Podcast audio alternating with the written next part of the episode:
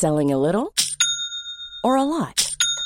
Shopify helps you do your thing however you cha-ching. Shopify is the global commerce platform that helps you sell at every stage of your business. From the launch your online shop stage to the first real life store stage, all the way to the did we just hit a million orders stage. Shopify is there to help you grow. Shopify helps you turn browsers into buyers with the internet's best converting checkout. 36% better on average compared to other leading commerce platforms because businesses that grow grow with Shopify. Get a $1 per month trial period at shopify.com/work. shopify.com/work.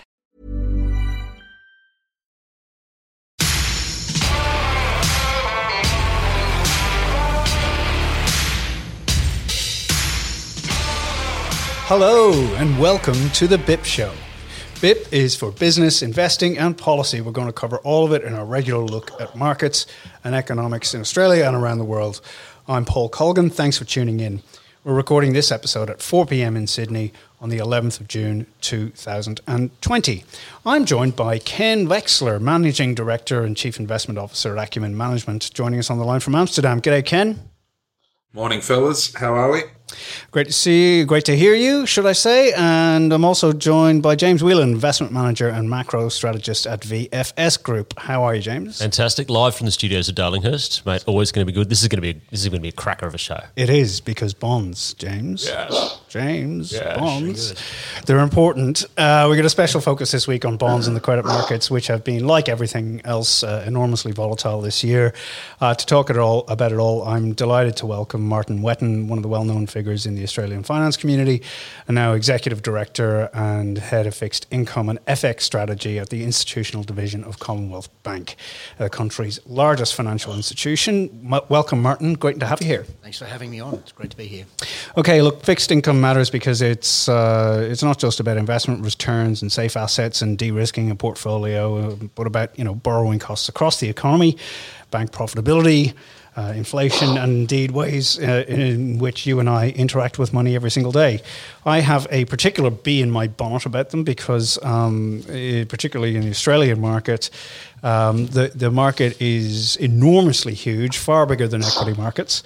Um, but we all, all we ever see uh, uh, in terms of um, uh, coverage on, particularly on the television, um, is uh, is equity markets. Um, something worth noting: uh, Australians, maybe because we're um, such a young country, um, who knows? We love comparing ourselves to other places and seeing what's different and what's the same when you look around at other countries. Um, now, I was looking at a Mercer survey of um, uh, pension funds in Europe uh, and uh, asset allocation uh, for 2019. So it's very new, um, uh, very fresh data.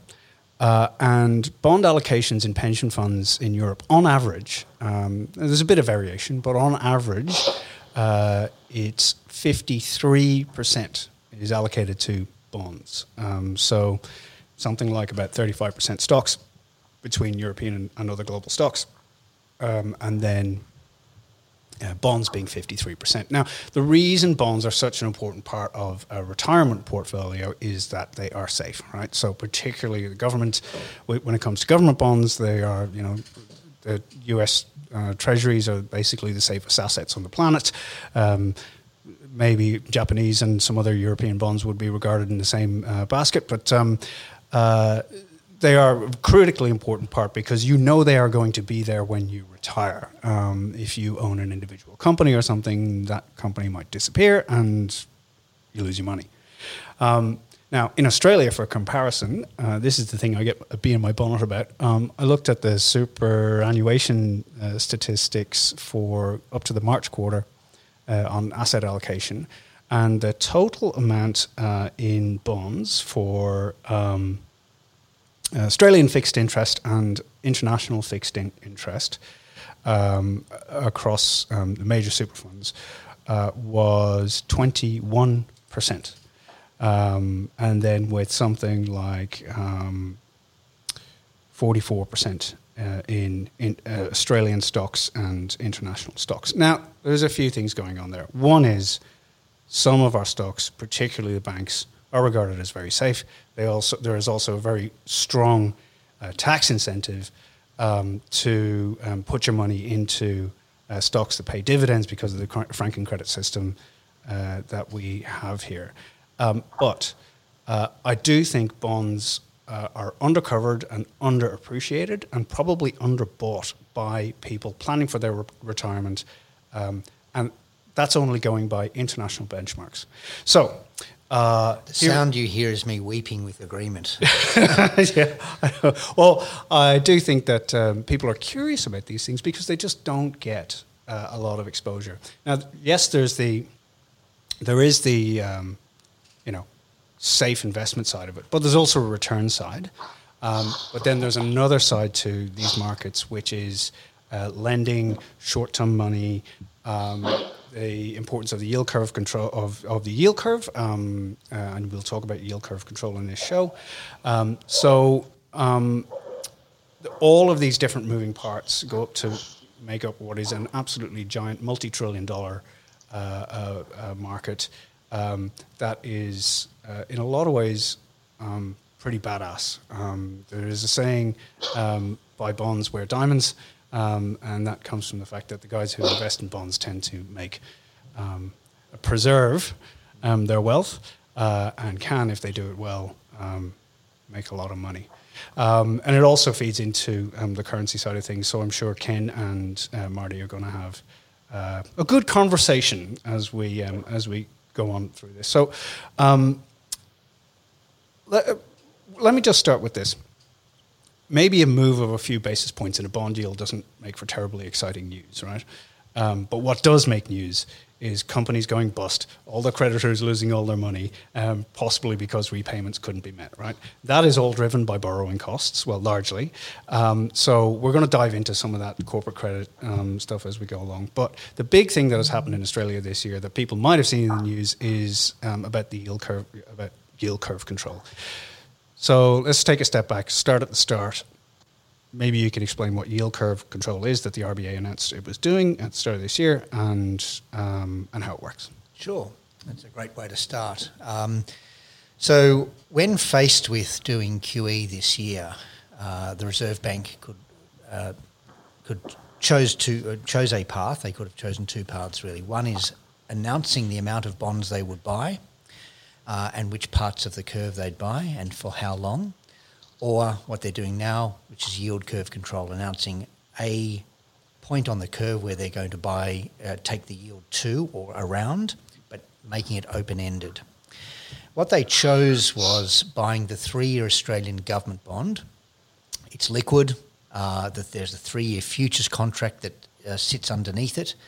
It's the point on the curve where if you have a mortgage in Australia, you typically would fix it at three years, maybe two, but you don't fix it at five, seven, ten, or 30 like you can in America or UK uh, or, or, um, or Europe.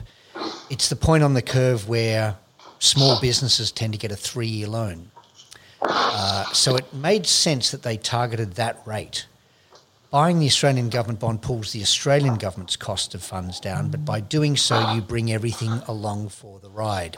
Because by taking supply out of the market, banks, asset managers, traders to some extent who own these bonds give them to the Reserve Bank, and they have to replace that with something, some other asset, some other fixed income asset, because they can't hold equities as a replacement or real estate as a replacement. So by lowering the cost of those funds, injecting funding through the repo market, which is the financing of those bonds, what they've done is they've lowered the cost of money to the consumer. And it's really important to understand they probably don't care too much about the financial markets and people within it.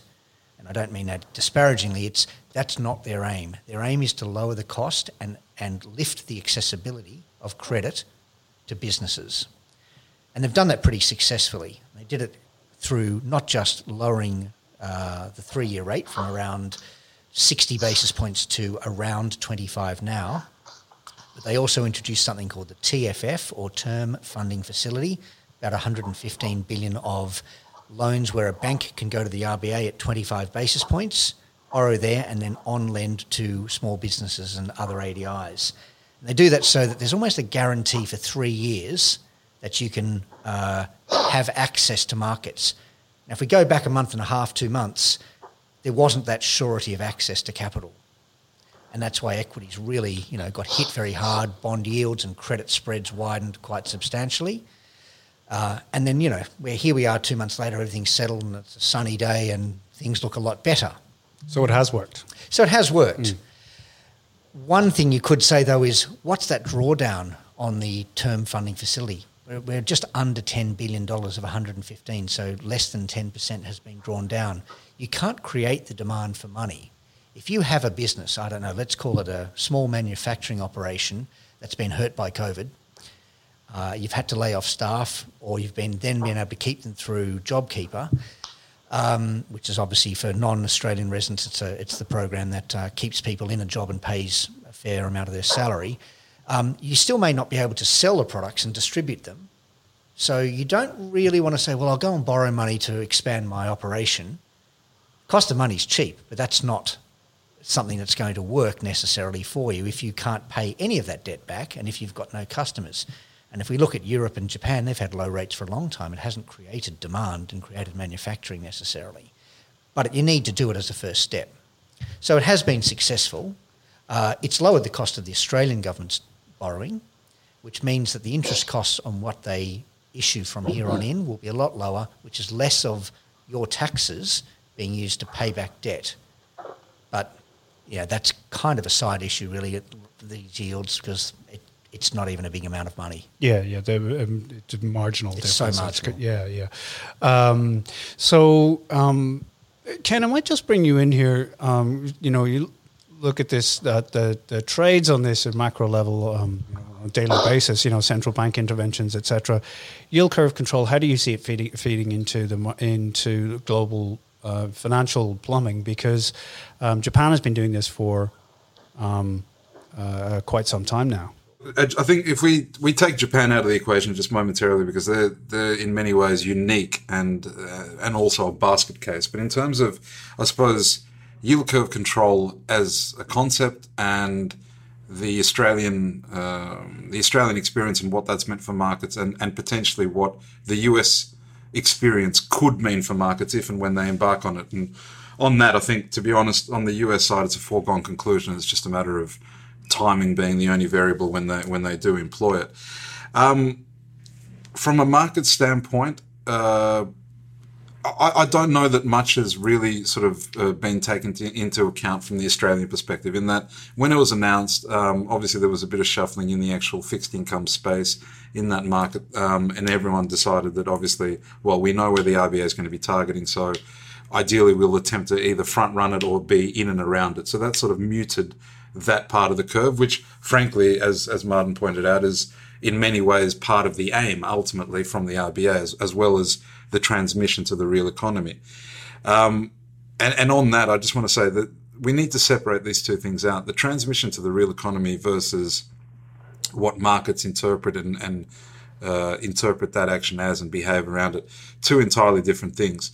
Markets have sort of taken it in their stride, and the Australian experience is very much, at least from the from the currency perspective, and to, to a lesser degree fixed income, it's very much just a high beta play, high beta rather play on what risk in general is doing globally and predominantly the uh, the S and P in the US.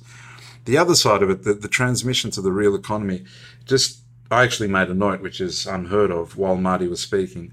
Um, he's right, obviously, in the sense that um, all of this acts to lower the cost of borrowing to the general public, to the man in the street, to the broader economy. The only issue is the what they can do, the RBA, is, is lower the cost of borrowing, and that's obviously what they've gone out and done. What they can't do is guarantee the take up or or incentivize borrowing at that lower cost. And I think ultimately, and, that, and that's not just them. That, that's anyone across across the street, across the you know the world, right? Central banks can only lower costs so much, but they won't necessarily incentivize people to borrow purely on the basis of lower funding costs. Um, markets in general, I think they, they take yield curve control conceptually in one of two ways. Either they, they see it as a means by which to replace yeah, traditional, I mean, it's existed for about seven minutes, but traditional forward guidance in terms of anchoring expectations and allowing a central bank to, you know, have another uh, weapon in their arsenal, as it were, by which to manage expectations of the broader market, or it's seen as another means by which to uh, apply, I suppose, yeah, as Marty said, a, a, variation on QE or be more accommodative, be more stimulatory in their monetary policy. Uh, you know, it, it just goes on. I mean, we're, we're in a situation now where central banks globally can't be doing much besides being accommodative, um, and they just have to find new and creative ways to do that. Yield curve control, mm, yeah, an, another form, let's say, for now. Uh, Martin, I might ask you what it looks like in practice because the RBA basically announces uh, in advance what it's planning to do. So, um, so first of all, they're buying on the secondary market, right? So, yes. so maybe you can distinguish the, the primary and secondary market, for, particularly for government securities, um, uh, uh and then talk us through the uh, the RBA's management of its of its yeah. purchases. So, primary market is when an issuer, let's call it the Australian government, tenders bonds on a weekly basis. To this week, we're selling two 2 billion of the uh, 1% December 2030 bond. Um, it'll take place at uh, on Friday at 11 a.m. as it always does, and um, you know submit your bids in the 15 minutes beforehand. You don't get the RBA saying, "Oh, we'll buy some as well." It, it's the banks who bid on behalf of themselves, their treasury departments, and their end clients. They could be central banks, they could be pension funds, they could be hedge funds. Um, the RBA doesn't do that. In the US, they do. It's something technically called a non-competitive add-on, but it's generally they're, they're not the major player in buying them. And the reason they don't want to do that is it's a little bit like getting your hands dirty. You don't want to sort of say, you know, we're, we're in buying and directly funding the, the government.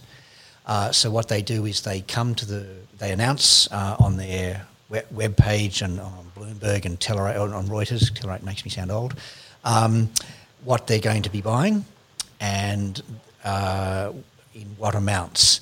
And they actually haven't done this now for five weeks, but what they were doing is announce that, and you would submit your offer. So you're a seller of the bonds, and you would say you would have a, f- a fund manager ring up and say, "Listen, I want to sell some bonds," or you have a trader at a bank saying, "I'd like to sell some bonds." They would sell some bonds into the RBA, and the RBA would choose who they buy from and in what amounts.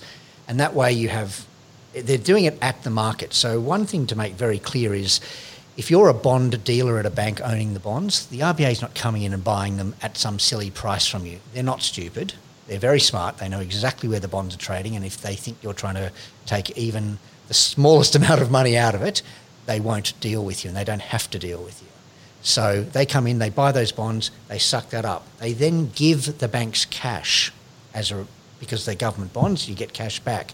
That cash then sits in something called the ES balances, exchange settlement balances at the RBA. And it grows and grows and grows. It got to about 100 billion. It's about 49 billion at the moment. That means banks can make payments between each other. But that is ostensibly what they're doing with this, uh, how they do yield curve control, what they're actually doing in the market on a daily basis.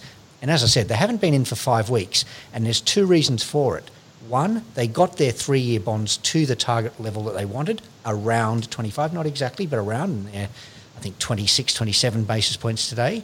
The second thing is they got rid of the dysfunction of the market. Two months ago, if you wanted to trade 10 year bonds, there was a 15 basis point bid offer spread. That is substantial when the total yield was around 100 basis points. Yeah, so, um, and, and this is the liquidity issue, right? So, um, effective functioning of the markets um, for people who kind of don't understand this. And I will be honest, it's um, risk transfer. Yeah. If you can't buy the safest bond in your country, the Australian government debt, we know they're going to pay it back because they can just they can raise taxes to pay it back. If you can't actually transact that at a reasonable amount, at a reasonable price in a reasonable period of time, then the market's not working. Which means if you're Woolworths or Virgin Airlines or Qantas or you know BHP trying to issue debt, good luck with that. Yeah. Which is why you saw no corporate debt issued for a while. You need the underlying structure of the market to work, and they got that fixed, and now they've, they've you've got the fruits of it in that the market functions so well that they were able to get a $19 billion bond deal away uh, three weeks ago in one clip with a $53 billion demand for it. Uh, so it is working, and it's really interesting to see because you know it, um, people talk about it as stimulus. Uh, I think even the, the treasurer at one point talked about this. You know, we've you know uh, added in the, the total number of, Yes. of liquidity provision from the RBA into his total stimulus uh, or you know his economic response thing. But actually, it's very different from actually spending money into the economy. It's about making sure that the different parts of the economy are working properly. If you if you can Colgo, I, I thought this was going to be a serious podcast. I don't, I don't want to talk about clowns like the Australian Treasurer, mate. Can we move on, please? if you can ensure that the cost of money is not a problem and that people can raise money and importantly that banks can raise money because they if they can they're there if demand is, is around uh, then you've got the architecture working and then everything else possibly flows from that but as both Ken and I have said uh, you're not getting a lot of demand for the money at the moment We're going to return to that in just one second. We'll be back after this short break. Wow. Nice. Yeah. What you're hearing are the sounds of people everywhere putting on Bombas socks, underwear, and t-shirts made from absurdly soft materials that feel like plush clouds. Yeah, that plush. And the best part? For every item you purchase, Bombas donates another to someone facing homelessness. Bombas. Big comfort for everyone. Go to bombas.com slash ACAST and use code ACAST for 20% off your first purchase. That's bombas.com slash ACAST. Code ACAST. Millions of people have lost weight with personalized plans from Noom, like Evan, who can't stand salads and still lost 50 pounds. Salads, generally, for most people, are the easy button, right? For me, that wasn't an option. I never really was a salad guy. That's just not who I am. But Noom worked for me. Get your personalized plan today at Noom.com. Real Noom user compensated to provide their story. In four weeks, the typical Noom user can expect to lose one to two pounds per week. Individual results may vary. Welcome back to the BIP Show. Uh, Paul Colgan here with James Whelan uh, in Sydney, Ken Vexler in Amsterdam, and our guest is Martin Whetton, uh, Executive Director and Head of Fixed Income and FX Strategy at the Institutional Division of the Commonwealth Bank. Uh, okay, so we talked about this transmission of um, a part of uh, central banking activity uh, into the into the real economy. Let's talk about one of the things that everybody has been is a dominant theme in markets um, for the last 10 years, certainly, but probably for a bit back to the Greenspan days. Um, it's what could what is, gets termed the Fed put.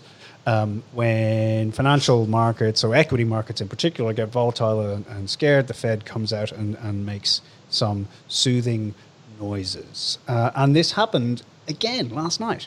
Um, and the Fed has really, um, the Federal Reserve has ramped up um, its uh, different programs, particularly in the bond markets. So maybe you can talk through um, what the developments this year, uh, how they've expanded their purchase programs, etc. Yeah, so firstly, don't ask me to repeat them all because even though uh, I co wrote a piece on it with a colleague, um, there were so many of them this time round that it's very hard to remember it. They, they really went hard at it. Um, so there's all the expressions like the morphine, the heroin, the, the drug that people are on or the markets are on. I think really the, the nice way to put it is um, you need to ensure, as a central bank, that financial conditions remain easy so that you can create the environment so that inflation eventually gets back to your target rate, so that growth and employment get to those target rates as well, and so that if anyone needs money, you, you they have access. Or I shouldn't say if anyone needs money because there are companies that probably shouldn't get it that have had money thrown at them. Now, eventually, they become unstuck in periods like what we've had. But then, if they can just stick around, then suddenly they get swept up in all of this and they can survive. And, and I don't mean that flippantly that you know they shouldn't survive and therefore people should lose jobs because that's not the intention of it. But there are companies through natural selection that probably were not ideally to, ideal for business and uh, and you know they, they they don't get tested as hard as they used to in the past. And I think you see that in the equity market, less than the credit market, but you do see that in the equity market. But this idea of a Fed put or a central bank put, um, what are they trying to do? Well, they're trying to ensure that people have jobs and there's opportunity and growth, and you can't fault them for that. Was this Uh, sorry, Paul. Uh, was this a chance? Do you think that maybe this was a chance? I, I get that people need jobs, but someone's got to take the other side of uh, of the of the view on this one. And with the number of zombie companies, and I've written about this a few times. I think it was BIS. Seventeen percent of European companies were zombies. Uh, Does that sound about right? I think it was a couple of years ago. This was a chance for, for, for this was the the cult, Yeah. but it wasn't allowed to happen. So the hard part of that is if those companies then have debts to banks, uh, so a loan with a bank, which becomes a bad loan for a bank, and we've all, you know, talked about Italy over the last decade with its bad loans. The problem is that the banks have to put up more capital to do that. They become encumbered with these bad debts. That means lower dividends, lower returns for shareholders, uh, lower returns for those pension funds, which we t- you mentioned earlier, Paul. Um, but also, it means that uh, some bad choices on the lending can also be made in the interest of, and we've had a royal commission on it. You just lend so that you can clip that ticket. Now, it might work in the first instance, but after six months, if that wasn't a good company, you should never have lent the money. To you know, many people will recall when they got their first loan, they had to literally front up to the bank manager and say to his, him or her, "This is how I'll repay it." Uh, you don't see that anymore. And James and, and, Ken, uh, I'll, put, I'll open this to both of you. Is like this this thing? It's got to this point where um, I think there's undoubted political pressure from the White House on the Fed, um, and um, because of the Fed's uh, innovation, if you want to call it that, um, over the last decade in terms of um, and this is like definitely pre-Trump. Um, the Fed easing and expanding its QE program where necessary, um, if there is a crisis, and making sure that they'll come back to the to the rescue. Um, that um, you can almost anticipate now, James, um, that central banks are going to respond in some way when there is a pullback. Yeah, I, I, and this is where we're at now with the fact that, and and I'm, I'm going to go to Martin for this one of find a way out because you can't. Uh, I can't, and no one. There's no map. There's no. It's it's it's. The metaphor is going to be the war in the Middle East. There's no there's no exit strategy. I think um, Ken touched on it earlier when he referred to Japan. I've often called Japan the, the petri dish of the future, aging population declining, uh, low interest rates for a long period of time that has never stimulated demand. Uh, by all means, a you know, generally healthy economy, but um, there is no way out. They're just buying everything but the kitchen sink. Um, I don't think Australia goes down that path. At least I certainly hope they don't. But for the Fed, introducing all these spe- this, this alphabet spaghetti of um, alphabet soup of uh, The acronyms. of, of acronyms Yeah, this yeah, year. Uh, you know, you, you funded um, dealer balance sheets. So that means if you're a trader at a bank who decided you would go and buy, let's call it Ford credit, and Ford didn't do so well because it wasn't selling cars, don't worry, you can sell that into the Fed and they'll take it. Now, I get help for the economy, stimulus packages, but I think the point about the politicization of the Fed, and you don't see it as much in other central banks, a little bit in Japan and obviously the EU versus the ECB, but um, this is a president who's run on an economic record that he's largely inherited and he's largely got through low rates. And he's a stock market cheerer. And if that's and therefore the stock market is the economy, but he goes very quiet, as they say in the the uh, the soccer matches. You don't cheer when you're not. You only cheer when you're winning. Um, he's not so much of a tweeter or cheerer when things aren't going so well. He blames other people for it. Now, you can do all the personality uh, descriptions you like on that, but it's not healthy that the Fed doesn't have any independence on that. It doesn't have as much as it should. Equally, it's not healthy that they're just coming in and bailing everything at every time, as per James's comment on the um, the zombie companies. Yeah, I, I just just want to jump in there last night. I mean, I, I watched the um, the FOMC press conference, obviously, with great enthusiasm and, and, and huge attention, as I do every six weeks. Um, but it, what struck me, you know, I'll, I'll address what, what you guys have been talking about in, in a second. But what really struck me was was a was a wasn't even a throwaway line. It was a genuine statement made by Powell last night, in which he said, "We want markets to be working, to be pricing in risk." Now, honestly, he is just taking the piss, isn't he?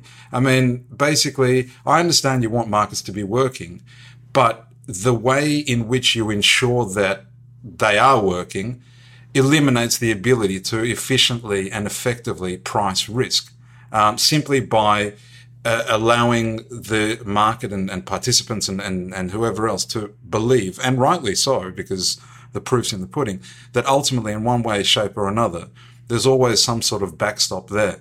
Now, if there's a backstop there, we can go into the, the realms of moral hazard and, and basically, you know, how they've tacitly bailed out various airlines and, and whoever else. Um, I mean, this is just nonsense. Like th- th- this, this cannot possibly work. And so the any efficiency in terms of pricing risk or economic rationalization as far as zombie companies that should have been, you know, blown out of the water years ago and whatever else, that that that concept is is dead and buried. So um, you can argue, yeah, I suppose that there is there is a, a case to be made for the fact that there is political pressure on them from from the Great Orange one and, and whatever else, more than there has been in previous administrations.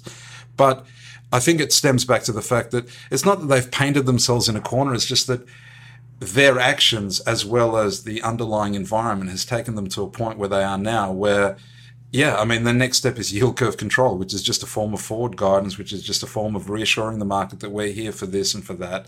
And somehow we're going to massage the path rather than allow what in Australia has been for, for decades automatic stabilizers within the economy to sort of buffer the, yeah, slightly erratic and volatile movements, but on the whole, allow markets to sort of price. Now, because the Fed is, you know, the guiding light for the global central banking community, um, we're seeing increasingly central banks ac- across the world adapt and, and accommodate and sort of um, become more and more Fed like because the global environment is forcing them to to take that uh, take that or follow that lead rather. So I mean that that's I, I don't know. I just I, I have a really hard time dealing with where we are now and and regarding things at least in market terms as as efficient. You know, certainly in terms of what, what he said last night, you know, we want them to be working, to be pricing in risk. Well, yeah, that's a piss take. Anyway you know, um, people talk about the slippery slope fallacy that, you know, one uh, example of something happening um, doesn't necessarily mean that it's going to see its way through the natural conclu- clu- through to its natural conclusion. But central banks have started to do this around the world. Um, uh, you know, rates everywhere are at or close to zero. Um, Marty, I was just going to say um, when, when Ken was sort of talking about the capital allocation, here's, here's a real beauty for you. It's called the MSNLF, Main Street Lending Pro, uh, Expanded Loan Facility, and the Main Street New Loan Facility. They've got two acronyms for this one. In the old days, I think they just called that bank lending, but this program was brought in on the 23rd of March. It aims to provide four year loans to small, medium businesses, those with a turnover in 2019 of up to 2.5 billion US dollars or less than 10,000 employees. So that is a program that the Fed drew up in all these emergency programs. That's what banks are there for. So why have another capital allocation like that? So, So that's, ha- that's where I think it's it's not so much moral hazard. It's geez, let the banks do it. Yeah, the Fed has no expertise in, in lending money to someone in West Nowhereville, Virginia, yeah, whereas asse- the local bank a, a, does. hor- a horse trading business Yeah. or whatever. Yeah. And and and frankly, what what does this mean for for the for the things like Dodd Frank, right? Where basically prop desks were absolutely shuttered across banks and well, they've already and changed the. SLR, the supplementary Exactly. leverage ratio, and Dodd Frank's also sort of trying to be shut down by Trump because he wants the banks to take on the punt. Exactly. They're not good things. Regulation's there for a purpose. and It's actually served us very well in this crisis. Banks can still lend. Exactly, and so in in in uh, introducing these essentially simul, you know, uh, complementary programs or, or doubling up on programs on what banks should be doing, it's allowing banks to to take on more balance sheet risk in another form and punt around, and it's just it's farcical. you know, very first sort of episode, we talked about, you know, the sort of financialization of everything. Um, you know, when you have all of this liquidity running around in the financial system that has been pumped in by central banks, um, that uh, there are corners of the market where people can start to take more, uh, more risk, uh, more diverse risks. Um, you know, uh, in different um, in different asset classes, because the the cone of what appears to be covered uh, in terms of um, uh, credit risk that banks take on um, is expanding um, with every crisis. So with with that, and, and right to the beginning of this, the program, when you talked about the uh, European pensions and what they what they hold, the difference between us and them, not only the tax stuff, is that there's a liability management issue. So in Australia, we have defined contribution. You put in what you get. Uh, over there, they have um, defined benefit. So you have to pay out at the company level. So um, let's say your defined benefit yield return might be 3.5%. Um, you might go and buy some of the crappiest names out there, giving you 8 to 9%, which if one goes bad and you're not too badly allocated, that's okay. But you'll buy them because it solves for your end yield. And uh, you know that the central bank is behind backstopping it, so you're sort of, well, that, that'll solve my issue. Whereas in Australia, we, it's, it's more about the equity return. And I think while that's good in a sense that it gives the contribute the defined benefit uh, its return, um, it's taking on a lot of risk. That's probably ill judged and um, certainly mispriced. Yeah, and we do get into moral hazard. Um, Yes. Very much so. You know, moral hazard typically something that people think about with governments, but um, uh, But Paul, you're Yes. forgetting you're forgetting the most important thing, the stonks. the stonks. Every single thing that we have said over the last however long we've been talking has been, if I may be the sole voice of the retail stockbroking community, Sure. is so bullish for equity markets. Every single thing. And Look, it- at, look at it hurts. This is my favorite. oh my god, go you go. You My go. favorite example from the week. So, no, no. Go ahead. No, no, it, it, it was. It was they were, they were bidding up. It's it's in chapter eleven, and they were bidding it up, and and it, it's I I'm, I'm just bizarre. I'm puzzled by the whole thing. I, you wanted to say something about about Hertz and sitting there. It's like, and then it was off twenty six percent overnight or so, as I think maybe potentially people realised that it's a it's a bankrupt company. Would you? And people won't travel; they won't need cars as much. They, the, the cost of labour to clean these, although they have a fairly good supply of labour in the US these days, um, you know, those things maybe mean it's not a viable business anymore. Yeah, but I mean, Her- Why would- Her- That doesn't I mean, mean though that you don't buy it. Her- Hertz being Hertz being a bankrupt company being off twenty six percent overnight is, is, is no no more hurts. significant than re- the reflection of the fact that the Spurs was off you know what three percent or so or one and a half percent overnight. Honestly, mate, I closed my eyes and listened to Jay Pow last night and d- didn't look at the ticking of prices and whatever else, and just honestly and and fair fair play to him. The appraisal and the sober assessment of what the state currently and certainly in the next few quarters is of the US economy is absolutely dire. Like, I mean, so, and honestly, I think that sooner rather than later, US stocks will start to reflect that. I think we're not going down to March lows, none of that, forget it. But I honestly think people wanted their V, they got their V, and I think now we sort of back off and actually take a look at what the hell's going on. And what is going on is less than rosy. So, yeah, you got Robin Hood wankers, yeah, whatever. saw 20 states in the last 24 hours have, have um, uh, mentioned they've got significant increases in COVID cases. Now, it's not just the testing, it's absolute amounts because they, op- they opened up on Memorial Day, and that's what Trump wanted. And if you remember, he wanted it all open by Easter. It's a very special day. Uh, and that's the problem. You get your V, and it's, you know, could hurt you. We're about we're, we're about to find out if the market cares about this. Yeah, true. We're about to find out if they do because this is the lag off off the Memorial Day. It's the lag of the protests that we want to be let back out, and then in a couple of days we're going to get the lag of the we're out, we're protesting, we're spitting on each other in the in the streets, protesting um, police brutality and everything. Now, we're, and, and we're going to find out. We don't know if the market cares. We're going to find out if, if it does. I think it won't, but we're, we're, there's only one way to find out. It's going to be a hell of a ride. So, talk to me about how, what's your process now with this um, emerging risk to I- I- index to indexes and individual companies. Yeah, the, the, the fact the fact that we've already gone pretty well means that we can afford to. We've got a really good buffer to be able to take a bit of risk off the table, um, and and go to those what I call those level two places of going what's what's value, what's value, what's value. Like I said, the rotation that we had a little bit out of tech into good old fashioned US industrials. Um, you know, the, the the drop it on your foot things. That that includes a little bit of Boeing in there. It's it's but it's got you know railway co- companies and things like that because we know that the Fed has got your back, and that's that's unfortunately that's just the way that the way that it is. So that's that's that's that rotation that we're going into. It's it's a value rotation that we're doing. but happy to happy to look. We're lucky that we've got a bit of a buffer, so we can take a bit of risk off.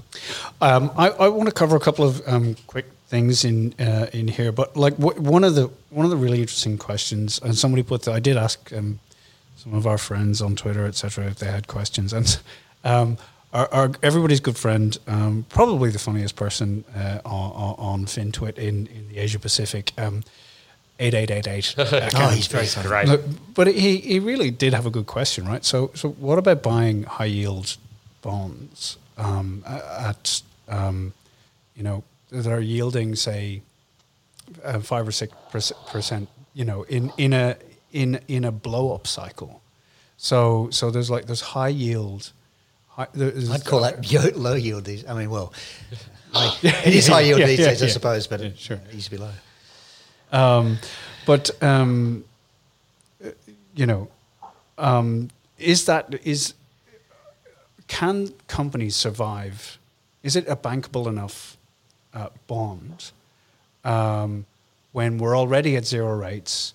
Um, and like you said, there's this limited appetite for credit that would stimulate ongoing growth and help the, the, the economic recovery, create all those jobs, all of that kind of stuff. So, do we get the recovery that justifies going into high yield credit at the moment when there's still this enormous risk? Um, Okay, so um, for the companies that are yielding five, that cost isn't high. Even at ten, it's not that high. Um, most CFOs or CEOs at companies and boards would be okay with that because they've always been marginal businesses. They always knew it cost them a lot, and the interest cost, while relatively high to a low yielding zero rate environment, is not that bad. Um, the funds, the professional funds that manage this stuff, they'll buy a bunch of names. One will go badly, and they'll get some recovery on that. They might lose 30 cents in the dollar, they might lose a bit more. They can afford to do that if all the others that they bought at 5, 6, 8% are currently at 2% or 3%, and that they can also repo those into a central bank and get cash for them, even with the haircut that's available on those securities. There's enough money, you know, KKR and uh, all the public um, pension funds and, and you know the the other um, debt funds that are out there that will buy this stuff, and they do good good credit assessment. They look at all the documents on it, and they're pretty comfortable doing it. And very few times do you see people really, you know, do their proverbial on it. Um, so, in our market here in Australia, we don't have much. We've only got a handful of names, and most of that stuff is actually bank loans. When you're talking about the US, European market, there's more of it, but there's specialist funds that just buy that stuff. Like there are specialist funds that trade uh, very exotic volatility for tail risk events like what we had in March, and they make it big. They make 300% returns, and then they're done for two years because you can annualize that really well. So yeah, there's a place for them in any portfolio, and if you've got superannuation in Australia, you do own them, unless you've got a specific fund that might be equities only or emerging markets only. But you generally you do own them. Um, I want to talk. Uh, there's one thing I do want to uh, I- give you an opportunity to talk about. It's one of the uh, interesting features of the um, fixed income market, which is um, often hard for people to understand, uh, which is this um, concept of there being um, different types of money. Um, so, um, so everybody's familiar with the idea that that banks um, borrow money at one rate, lend it to you at, a, at another, right? And that is basically how banks make money. Um, but um, in order to fund that, uh, when you're talking uh, absolutely giant um, balance sheets um, and uh, all sorts of different types of credit products in the market, um, they have different types of funding. So Yeah. we get from the overnight rates up to 90 days and then going all the way up to the 10, 20, 30 year. Um, in Switzerland, 50 year bonds. Yeah. Uh, Austria, 100 year bond, I think. Yes, Um, Argentina. So, um, Argentina. What's the yield on an, on If you an like a wild ride, that's a good one. Yeah. Does Argentina have a 100 year bond? Yeah, right. dollars. Yeah. Wow. Because the, the the short term, the shorter term, f- f- like a three year Argentinian bond is like 50% at the moment, isn't it? Yeah. Um, okay. Um, but yeah, So, let's talk the about term the- curve. Yeah. All term- right. Yeah. So you have um, lots of concepts there. You have the overnight rate. The overnight rate is effectively the, the cost of interbank lending, where one bank will lend to another um, overnight, unsecured. And that would be CBA lends to ANZ, who has a shortfall of cash, and that's at um, about 15 basis points at the moment.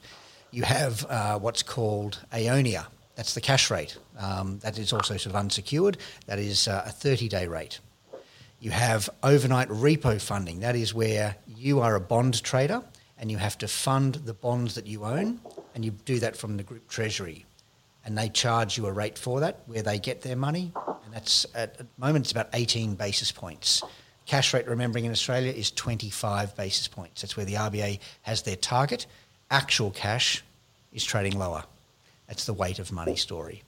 Um, you have things like forward money, so one day forward, what the cost is for that money one day forward, or two days forward, or one week forward, and that really is how much is the cost of interest over those days, and you, you, you compound that. You have the repo rate, which I mentioned before. That can be uh, overnight, one week, one month, three months, etc. The RBA largely sets that through supply and demand of their cash in the market every day, as you pretty much see in any market around the world. Um, then you have the BBSWs or bank bill swap rates. Now, these are really important for consumers because there's the one month, the three month, and the six month. The one month is what your deposits and your mortgage are charged off. Look at the fine print on your mortgage. You generally get to page three, your eyes glaze over, but it re- references the bank bill swap rate. And RMBS, which is mortgage backed securities, all price off that one month rate.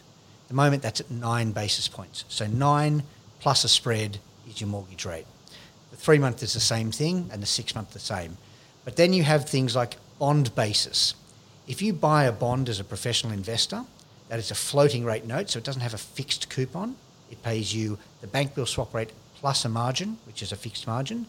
That'll be set off the three month rate, just to be confusing.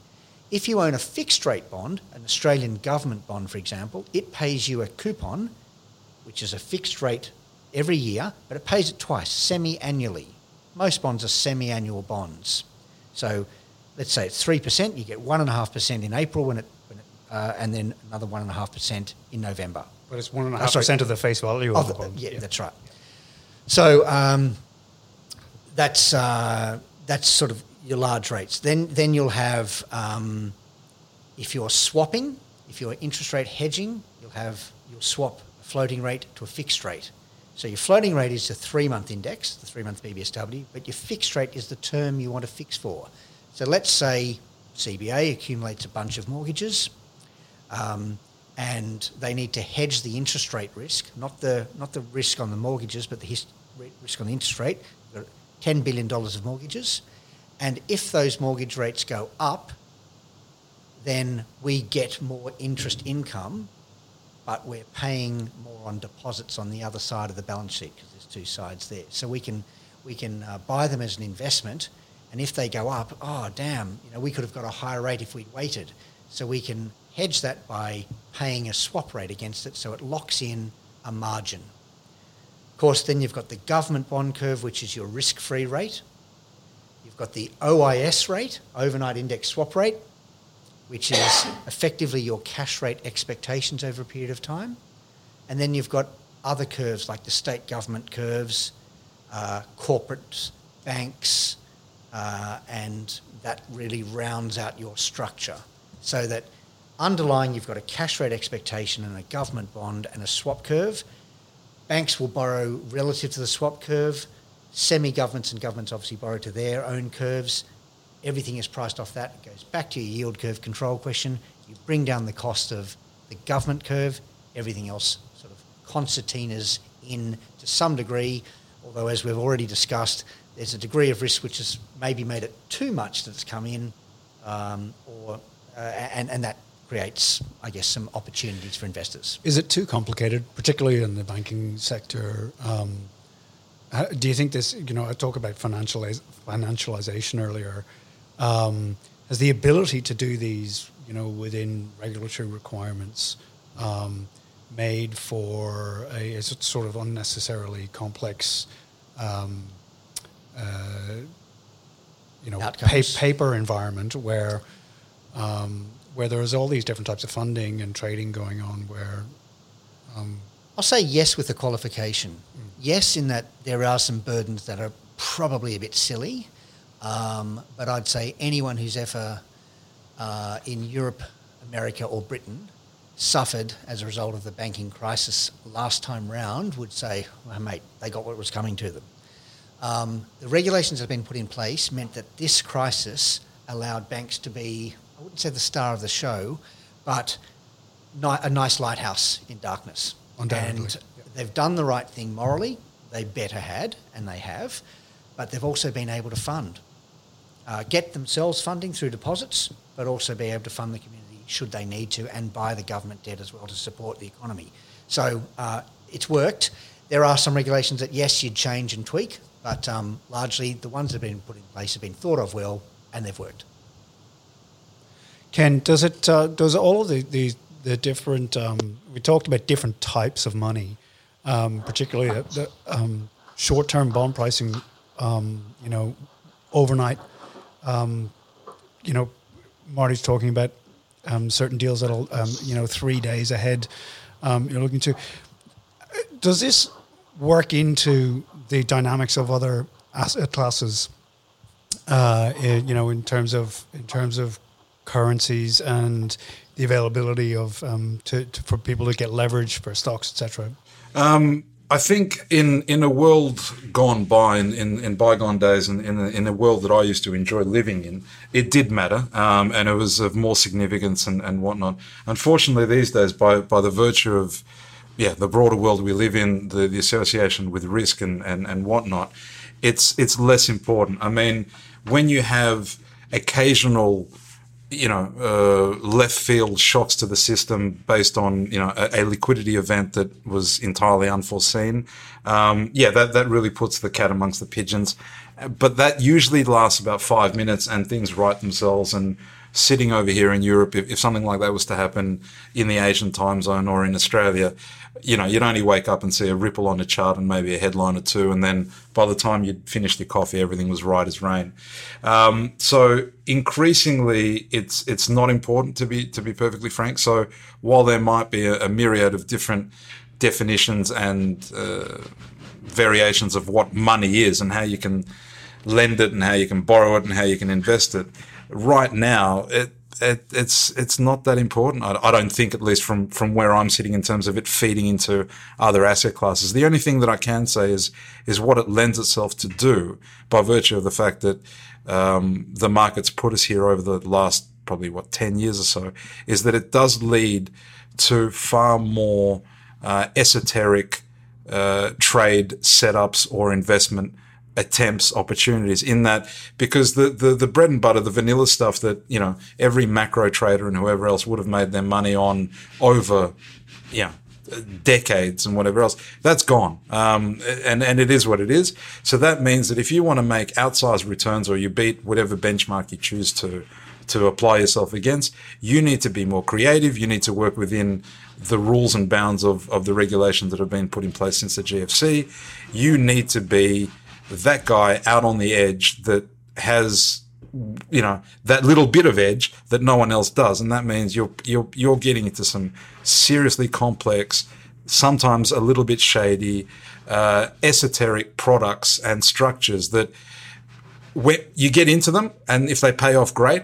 But if you need to unwind them you are not only blowing yourself up but there's a good chance you're blowing a lot of people up with you as as you try and unwind. And that's probably the key issue here for me Very true. There's some really interesting trades that have gone on that uh, typically hedge funds or banks would have never have traded previously. They would have made markets in them, which were just really transaction based to grease the wheels of a structure.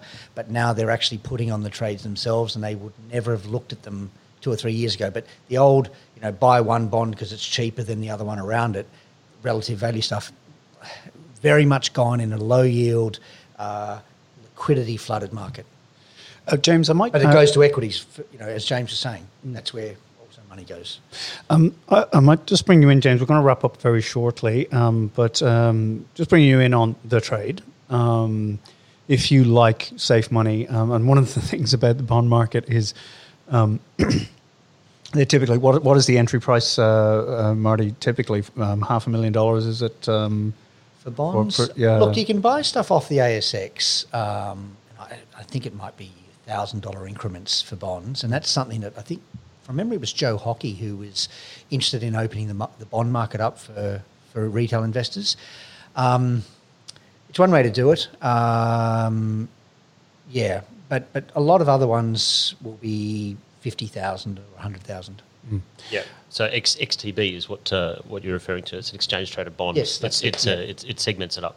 I actually I, I mentioned I'm, I'm mates with the guy that spruiks them and uh, and he's me a whole heap of stuff. I could just read out text messages and seem very smart, but I, I won't do that. So that's that's that's the way that you can actually buy incremental bonds on the market. The other way is through an ETF. Um, my uh, the one that we prefer that's uh, that's our pick is uh, Cred C R E D. It's run by Beta Shares. Every time I mention Beta Shares, they send me an umbrella, which is great. Uh, I love their merch. Um, but uh, it's it effectively it allows you to buy. So I'm just looking at some of these things. So, so the top ten exposures: Lloyd's, QM. Now this is these are Australian listed. So Lloyd's obviously is an Australian company. Um, MetLife, Barclays, AusNet, that's Aussie. But because they've got a CUSIP here, it Yes. means that they are listed here. So the yield on that, and you know, the education side note, any financial advisor in Australia who's listened to this podcast could easily book in one hour of CPD, and I will make sure that I say because you have been an educational wonder, Martin. Thank you. Anyway, I'm just just just saying. So, um, but yeah, the yield. What do we got here? Three point five nine at the moment. Running yield. Yield to maturity three point oh four, and that that trades on the ASX. You can buy it here. No currency. No worries about the currency or anything like that.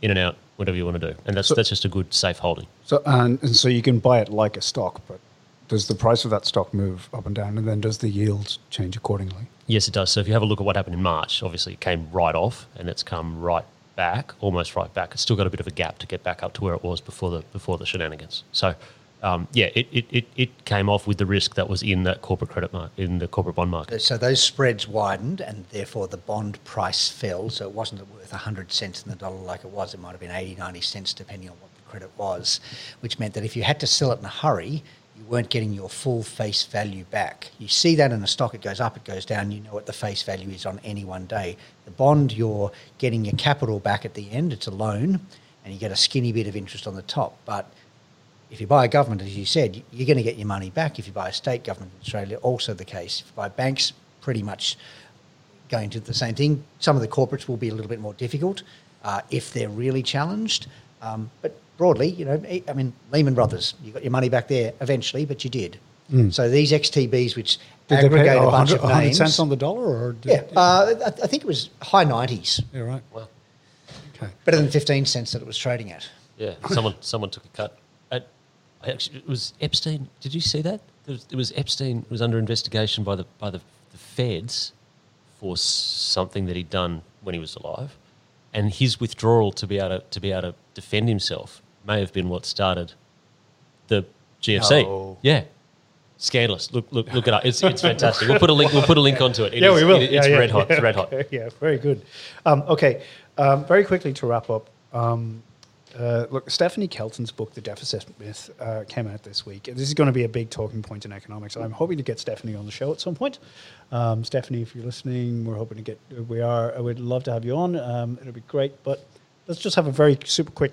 Um, I want to put this to you really quickly. This idea of modern monetary theory, which is being able to um, finance government uh, borrowing by getting the central bank to purchase it. So, what we talked about earlier with yield curve control, so that the central bank is buying those bonds off banks and um, companies um, to give them their liquidity need, to meet their liquidity needs, uh, and it's holding those bonds on its balance sheet.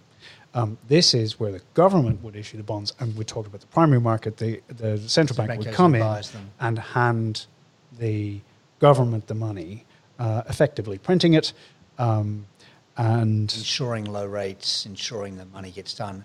Look, I think in Australia you could get the issuance done without any worries. I probably uh, agree with something I know that Con Michalakis, one of your other guests, occasionally has has talked about. He was a, he's been a recent convert to it. I wouldn't say I'm a convert to it, but I I guess I agree with it. I would still say, well, how are you going to create the demand at the other end for, for people to borrow that money? Um, but if you are allowing the government to borrow the money and then they spend it to be the public sector uh, supplier of money and builder of assets, yeah, perhaps it works. I'm not, I'm not averse to it. Um, I think there's all the inflation concerns that people had last time round. Well, they, as in GFC, they never happened. Um, so I wouldn't worry that this creates some inflation either. But really, any policy that the central bank adopts where it moves off piste, as it were, they still are trying to get growth and employment and inflation to the levels that satisfy them. Um, they may be diff- tough things to have uh, or to get to, and I'm not sure that MMT necessarily delivers that either. Ken, do you think this is just explaining how the world actually works at the moment, or um, or or something else? Oh, look, I, I, I, don't know. I mean, the, world the world's a very strange place, at least to, to the one where I started my career out X number of years ago. Um, I don't know. I think I think Marty's bang on. Like as as we spoke about, I think a couple of weeks ago. I'm neither a detractor nor a proponent of MMT, but ultimately, uh, public debt. Who cares? Add another zero, job done. But it, it is exactly that. How are you going to stimulate that demand? How are you going to entice people to borrow, even when money is the cheapest it's ever been? So yeah, I mean, it, it is. It's it's a case of promoting uh, trust or a sense of uh, safety amongst your population to say that you know the world's not going to blow up. Now I don't know. Did anyone see anyone eating a bat? You know, end of last year and and this happening. So how's a government meant to do that really? Yeah, absolutely. Um, okay, look, it's uh, it's been a great conversation. You've been listening to the BIP show um, from myself, Paul Colgan, James Whelan of VFS Group the trivia question today. Oh yes. After after the, the answer to last week's one was that it was actually Daryl Braithwaite's uh, "Horses" was uh, was the song that pulled us out of the it's out of our last recession. Gotta be. Yep, that's as much as we go. Uh, so this week, and well done to Tim from Canberra for picking that up. So he gets the beer and schnitzel for last week. So congratulations to listening to the show all the way through. The, today's trivia question is: There's in the theme of the bonds James Bonds. Uh, in that, that theme, there has only been one artist to have had two Bond songs. Who's the artist? What were the movies? First answer uh, in a reply to this to the tweet with the BIP show on it uh, gets the beer and schnitzel. Oh, fantastic! It's been a great show. Thank you, Paul. Thank you, Martin. Thank you, Ken. Thanks very much. Yeah, Ken. Thanks very much. Uh, great chat. Thanks, guys. Enjoyed it thoroughly. And Marty, thank you. Always a pleasure. Pleasure, Ken. Yeah, Marty, uh, thanks very much um, for joining us on the show, sharing your insights, wisdom. Um, delighted that you came in so early in the piece. Uh, we're still uh, building this thing up, um, so having well, you on. If it's to as good as your last one, I, I, hope it has the same success. Thank you very These much. These are really enjoyable, and I think they're very important for the market to get a, uh, or financial community, and, and even non-financial community to get a bit of understanding of what happens in markets and how they take place. And I think the mystery around central banking is, well, it's not so much a mystery. It's there to work and it's there to help people, but it's uh, it's important to understand it beyond sort of the legalese or what's on a on a central bank's website. So one of the things we are trying to do with the show is we're trying to create a bit of a community around it. We've got a Facebook group, the BIP Show. You can find it on Facebook. It's really easy to find. Drop us uh, a line on there. Um, maybe if you have follow up questions for Marty, um, for myself, things you'd like to, other things you'd like us to visit in future. Uh, happy to do it, um, and happy to say hello as well. Okay, so it's been the BIP Show. You can uh, find us on uh, Apple Podcasts, Spotify uh, wherever you get your uh, wherever you get your podcasts. Um, thanks very much for listening, and we'll catch you online and on the next show.